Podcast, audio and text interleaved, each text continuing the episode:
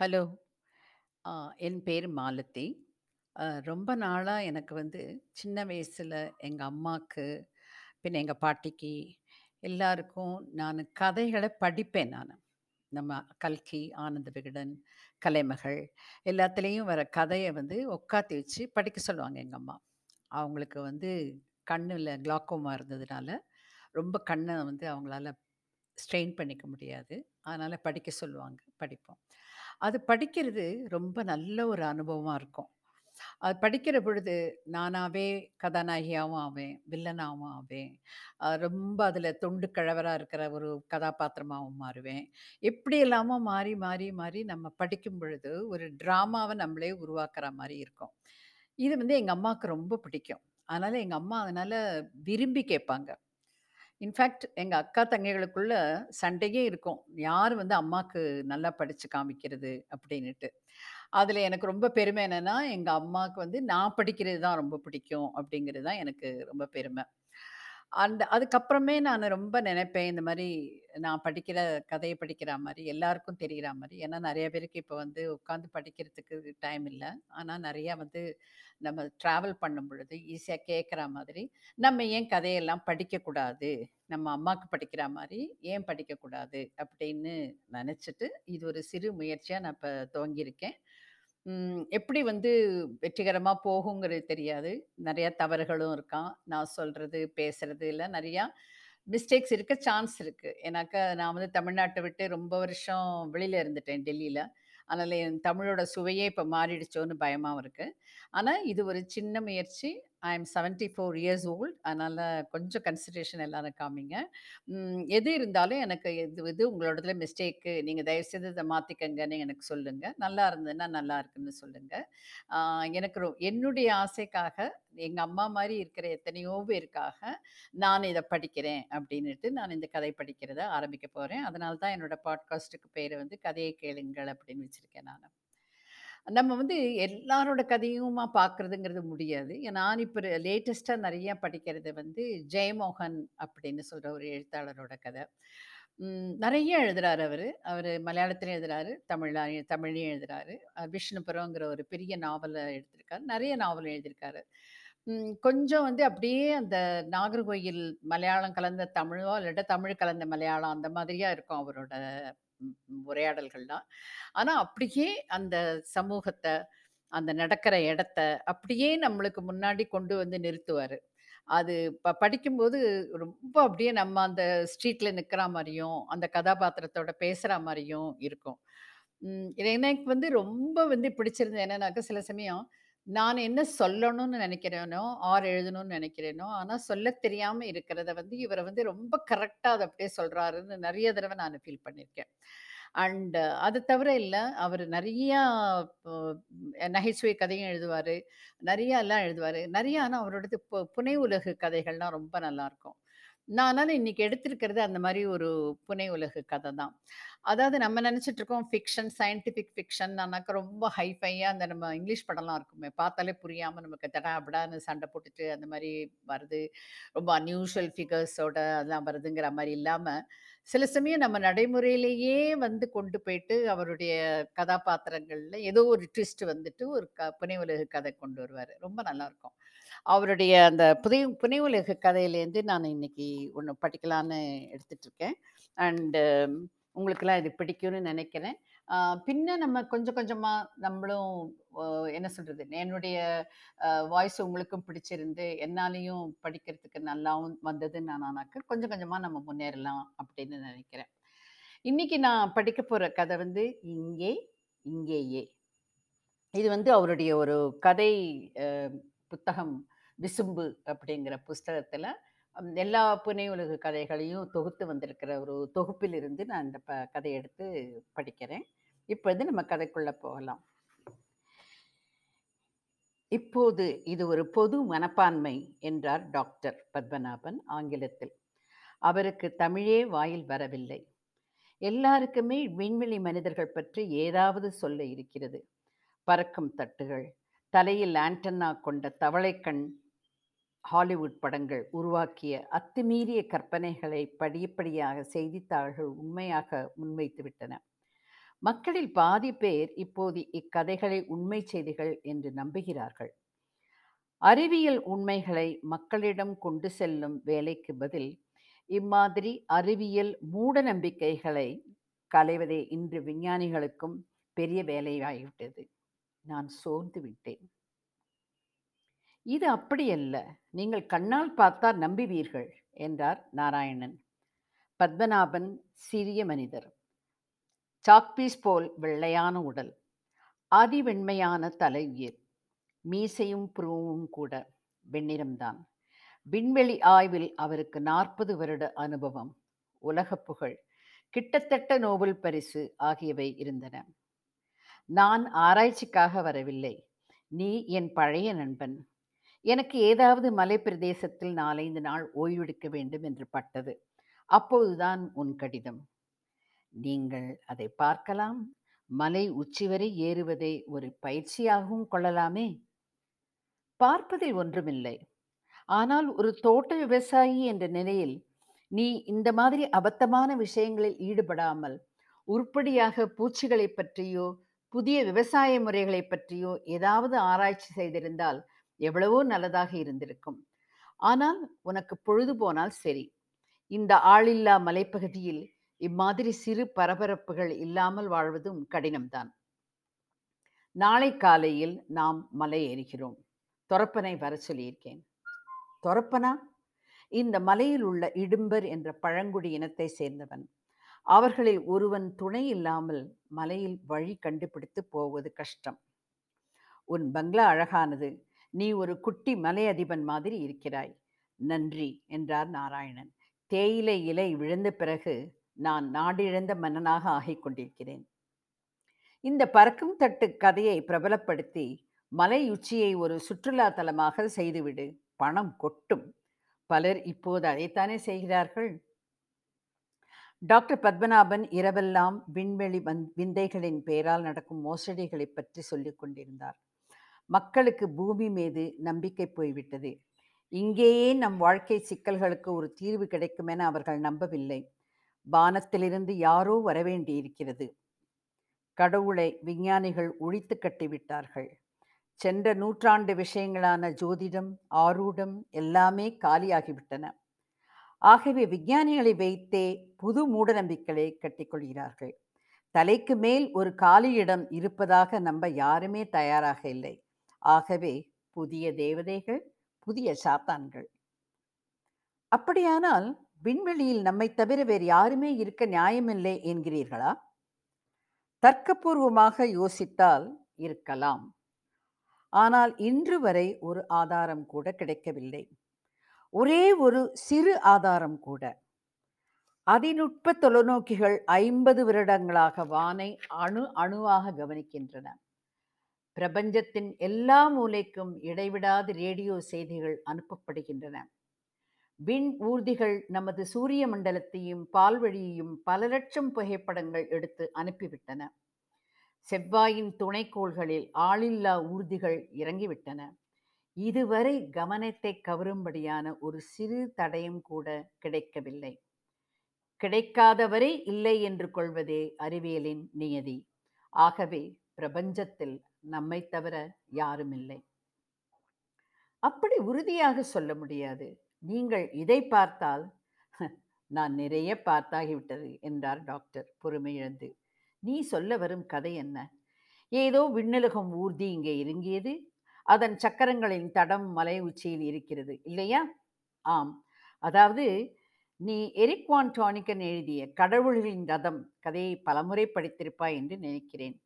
விண்வெளி மனிதர்கள் ஏன் இங்கே வர வேண்டும்? வந்த பிறகு எதையாவது விட்டு சென்றார்களா, எடுத்து சென்றார்களா, அதை யாராவது பார்த்தார்களா? எல்லாம் பிரமை. அறிவியல் அறிவியல்தான், அதை கதைகளுடன் கலக்கக்கூடாது. மறுநாள் தொரப்பன் வந்து சேர்ந்தான். வாய் நிறைய வெற்றிலை சாறு வழியும் குள்ளமான கரிய மனிதன், உறுதியான தசைகள், தலைமயிரை பின்னால் நீட்டி வளர்த்து நீவி பின்னி இழுத்து குடுமையாக முடித்திருந்தான். மூக்கில் இரும்பு வளையம். ஏம்பா அதிகாலையில் வர நேரம் ஆயுது சாமி, காட்டில் பனி ஜாஸ்தி சாமி, நல்லவர்கள்தான், ஆனால் எந்த ஒழுங்கும் கட்டுப்பட மாட்டார்கள் என்றார் நாராயணன். காடு சுற்றும் வேலை தவிர ஒன்றுக்குமே உதவ மாட்டார்கள். அதற்கு காரணம் அவர்களுடைய உதவாத கற்பனை தான்.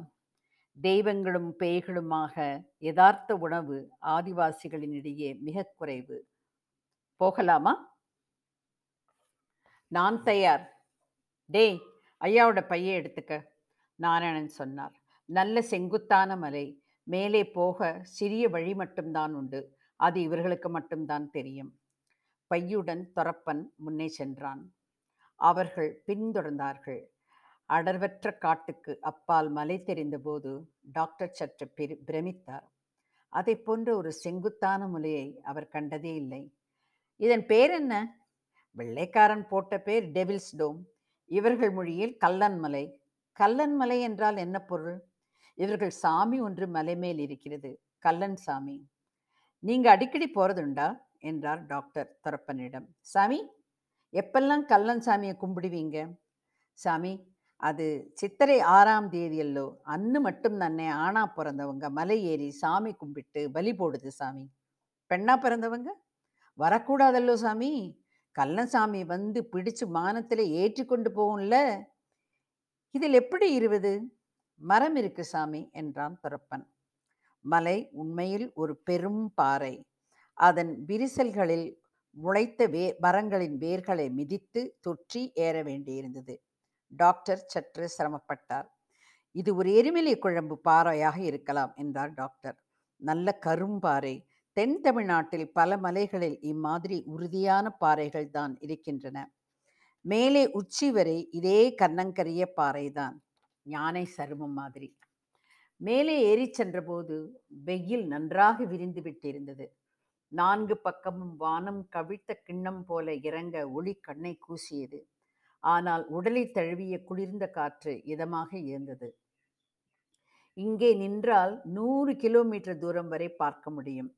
உண்மையில் மேற்கு மலை தொடர்களில் இதுதான் உயரமான சிகரம். கடல் மட்ட கணக்குப்படித்தான் வேறு மலைகளை சொல்கிறார்கள் என்றார் நாராயணன். உச்சிக்கு போகலாமே? கண்டிப்பாக என்றார் டாக்டர். சாமி, நம்ம கல்லன் சாமி என்று துரப்பன் சுட்டி காட்டினான். மலைச்சரிவில் ஒரு மரத்தடியில் கரிய கல் ஒன்று இன்னொரு சப்பை கருங்கல் மீது வைக்கப்பட்டிருந்தது. சரி, நீ போய் கும்பிட்டு வா என்றார் நாராயணன். வாருங்கள் டாக்டர். மலை நுனியில் கிட்டத்தட்ட 4 ஏக்கர் பரப்பு தான் இருந்தது. இதோ இதுதான் நான் சொன்னது என்றார் நாராயணன்.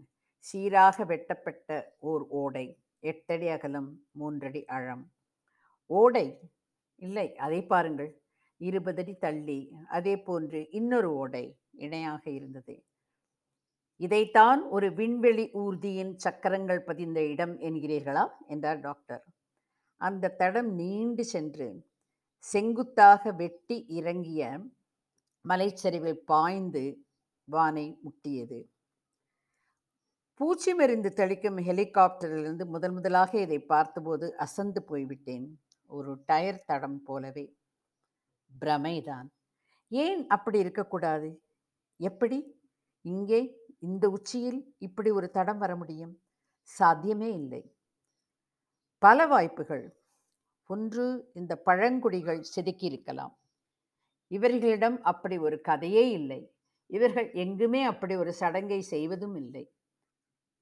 இயற்கையாக கூட வந்திருக்கலாம். பாறை பலவிதமான கனிமங்களின் கலவை. ஏதோ ஒரு கனிமம் காலப்போக்கில் மழையிலோ வெயிலிலோ கரைந்திருக்கலாம். இத்தனை கச்சிதமாகவா? இதைவிட கச்சிதமான வடிவங்கள் எல்லாம் இயற்கையில் கண்டடையப்பட்டுள்ளன.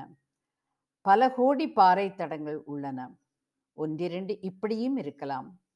ஆனால் அதைவிட ஏதோ புராதன மனித இனம் ஏதோ ஒரு தேவைக்காக செதுக்கிய ஒன்று என்றுதான் எடுத்துக்கொள்ள வேண்டும்.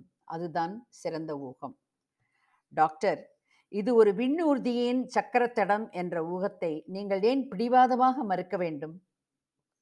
ஏனென்றால் அதில் இருப்பது நம் விருப்பம் அல்லது கற்பனை மட்டுமே.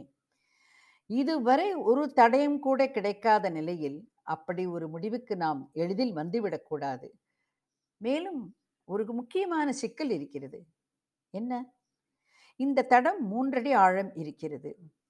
ஒரு சிறு உரசல் தடமோ கீறலோ இல்லை. இப்படி பாறையில் ஆழ பதிய வேண்டும் என்றால் அந்த ஊர்தி மிக மிக எடை கொண்ட ஒன்று. அப்படிப்பட்ட கனமான ஊர்தி விண்வெளி வேகத்தில் பறக்க வேண்டும் என்றால் அது எந்த வகை உலோகத்தால் ஆனதாக இருக்க வேண்டும். அவ்வுலோகத்தின் அடர்த்தி நாம் அறிந்த எந்த உலோகத்தை விடவும் பல்மடங்கு அதிகமாக இருக்கும் இல்லையா? அப்படிப்பட்ட அடர்த்தியான கனிமம்தான் பாறையில் இப்படி அழுத்தமாக பதியும், சேற்றில் இரும்பு பதிவது போல. ஆம், அப்படிப்பட்ட எந்த தனிமமும் இன்று வரை விண்வெளியிலிருந்து கண்டுபிடிக்கப்படவில்லை. பல்லாயிரம் விண்கற்களை சோதித்து விட்டோம். கோள்களில் இருந்தும் துணைக்கோள்களிலிருந்தும் மாதிரி தனிமங்களை சேகரித்திருக்கிறோம். வால் நட்சத்திரங்களில் இருந்து கூட தனிமங்களை சேகரித்து ஆராய்ந்திருக்கிறோம். அப்படி ஒரு அதீத அடர்த்தி கொண்ட தனிமம் இருக்கக்கூடும் என்பதற்கான வாய்ப்பே தென்படவில்லை. எங்காவது இருக்கலாமே, விண்வெளியில் எங்காவது இல்லை.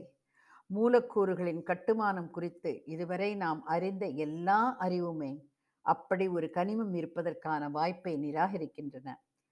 ஒரு குறிப்பிட்ட கால இட பரிமாணத்தில் மூலக்கூறுகள் செறிவு கொள்வதற்கு ஒரு உச்ச எல்லை கண்டிப்பாக இருக்கிறது. அது முடிவிலியாக இருக்க முடியாது, ஏனெனில் அது பொருண்மை. ஆகவே செறிவுக்கு ஒரு உச்ச எண் இருக்க வேண்டும். இன்று நம்மால் ஓரளவு வகுத்து கொள்ளக்கூடியதுதான் அது. ஒருவேளை அது பிரபஞ்சத்தின் ஆகார விதிகளும் ஒன்றாக இருக்கலாம். ஆகவே இது சாத்தியமே இல்லை. வேண்டுமானால் நீ இதை வைத்து ஒரு அறிவியல் புனைக்கதை எழுதி பார்க்கலாம். அதற்கு மேல் இதற்கு மதிப்பு இல்லை, மன்னித்துக்கொள்.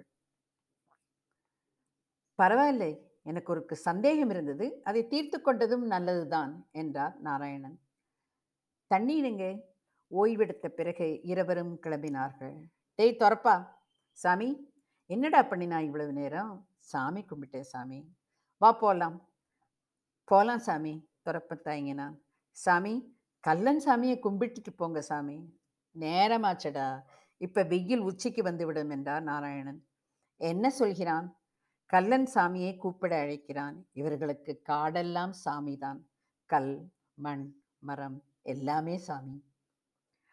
அவர்கள் துரப்பனை அழைத்து கொண்டு இறங்கி சென்றார்கள். வெயில் உச்சியை நோக்கி செல்கையில் கதிர் பட்டபோது கல்லன் சாமியாக நிறுத்தப்பட்டிருந்த கரிய கல் மெல்லிய உள்ளொளி கொள்ள ஆரம்பித்தது. மரகத பச்சையும் நீனமும் கலந்த ஆழம் சுடர்கொள்ள அதன் விளிம்புகள் மிக மிக கூர்மையாக மின்னின. கதை இதிலேயே முடியுது.